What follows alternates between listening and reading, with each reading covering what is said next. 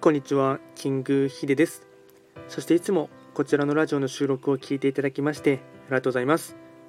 トレンド企画とは、トレンドと企画を掛け合わせました造語でありまして、主には旧世企画とトレンド、流行、社会情勢なんかを交えながら、毎月定期的にですね、運勢とあとは開運行動を情報発信しておりますので、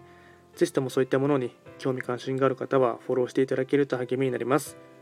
で今回話をしていきたいことといたしましては、まあ、若干フリートーク気味にですね、えっと、ライブ配信のことをですね話をしていきたいかなと思いまして、まあ、共感していただけるかちょっとわからないんですけども今ですねまあ、僕自身はですね、えっとまあ、定期的にですね YouTube とあとですねスタンド FM あとはですね、Facebook ページでも、まあ、ライブ配信は使っているいるんですけども、まあ、主にカテゴリー分けとしてはですね、YouTube の、えっと、ライブ配信と、あと、スタンド FM でのですね、ライブ配信の違いというかですね、まあ、肌感覚で思っていることをですね、簡単に話をしていきたいかなと思いますが、えっと、やはりですね、YouTube はですね、まあチャンネル登録者の数とかフォローの数とかって言って言えばですね、スタンド FM のフォロワー数と比べるとですね、まあ、10倍以上ですね、の数で、まあ、YouTube も10倍以上とか12倍ぐらいの数でですね、今 YouTube の方が、まあ、僕の場合は育っていますので、えっとまあ、ライブ配信をしてすればですね、そっちの方がですね、まあ、コメントが入ったりですね、あとはうん視聴していただける数っていうのもですねありますし、あと一度ずっとアーカイブも残しますので、それで、えっと後で見直すっていう方で、まあ、それで再生回数がですね増えていくっていう傾向もあってですね、まあ、やりかしはやっていてですね手応えを感じることがあるのがですね、まあ、どちらかといえば YouTube で、スタンド FM の方はですね、うん、なんていうんですかね、最近仕様が変わったっていうのもあるかもしれないんですけども、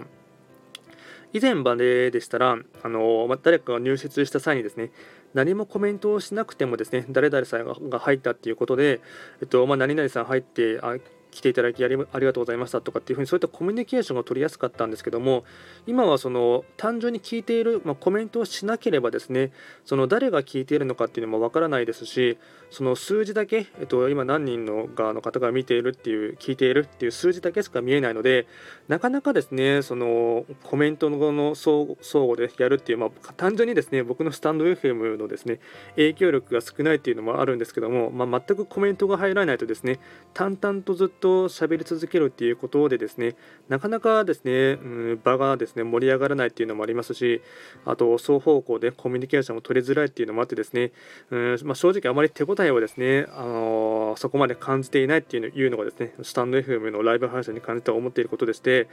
でただですね配信する側としてはですねどっちがですね気楽にできるのかっていうとですねやっぱり顔出しをせずに単純に、えまあ、スマホにですね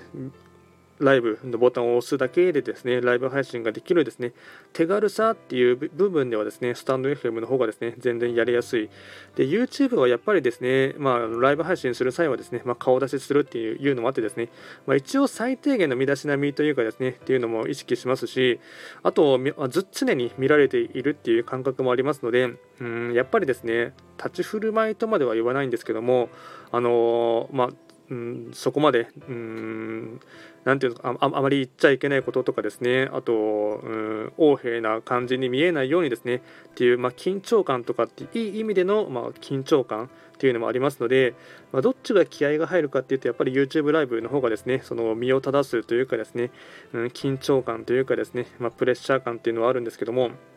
この辺りはですね、配信する側の心理としては、まあ、敷居が高いのはですね、まあ、YouTube ライブの方かなと思っています。でですね、えっと、なんていうんですかね、うんまあ、僕はですね、まあ、どちらもですね、今後も継続してライブ配信自体はですね、続けていこうかなって思っているんですけども、若干そのスタンド FM の方に関しましては、やっぱりですね、なかなか、えっとまあ、僕がほ他の方のですねライブ配信を見に行く時も思うんですけどもいやあの以前でしたら単純に、えっと、顔を出しただけでもですね、えっと、〇〇さん来ていただいてありがとうっていうですねその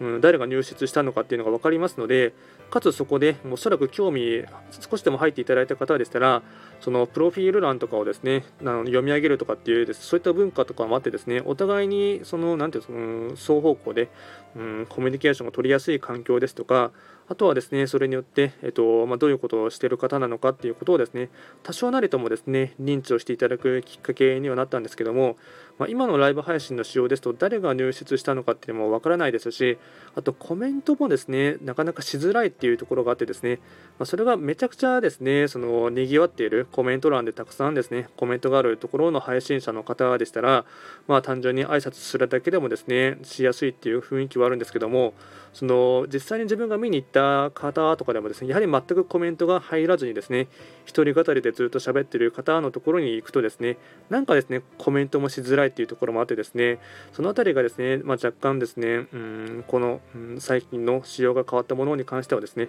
ちょっと思うところはあります。まあ、今回は簡単にですね、スタンド FM とあと YouTube のライブ配信のものに関してですね、まあ、配信者側としてですね、思うところをですね、簡単に違いなんかも、えっと、シェアをさせていただきました。